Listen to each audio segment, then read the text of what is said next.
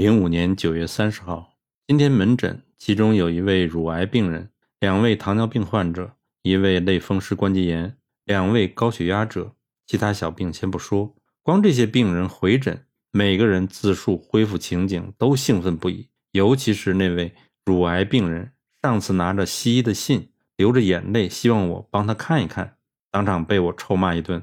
今天回诊时很高兴，因为肿块缩小了很多，睡眠恢复。他自己都知道他好了很多，开心的笑他自己以前怎么这么笨，被西医耍得团团转，又被吓得要死，现在什么都不怕了。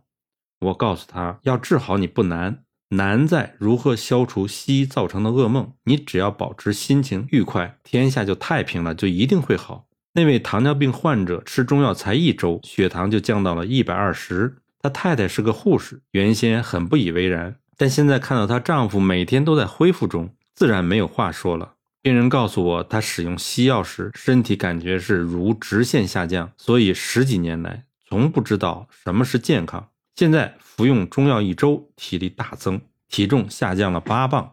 原来双脚又痛又冰冷，现在已经开始回暖。今天早上还去钓鱼，之后才来到这里针灸。他已经好久没有去钓鱼了，真开心。迪士尼游轮的副总裁，女，五十四岁。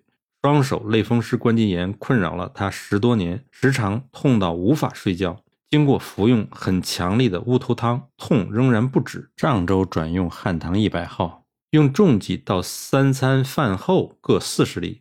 今天来开心的和我拍手，自述痛全去了，连变形的关节都恢复过来。此金发美女本来就很美，再加上痛去以后的开心，真是替她高兴。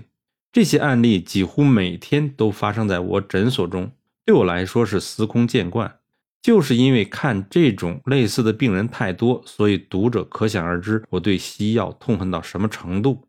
人都是会死的，就是因为生命有限，所以才最美，需要我们去珍惜它，去享用它，而不是一天到晚想如何去控制人，如何去吓唬人，如何利用人性的弱点去谋取不义之财。读者请注意，你的人生充满了温馨和幸福的，请珍惜你的生命，不要再去做西药厂的白老鼠了。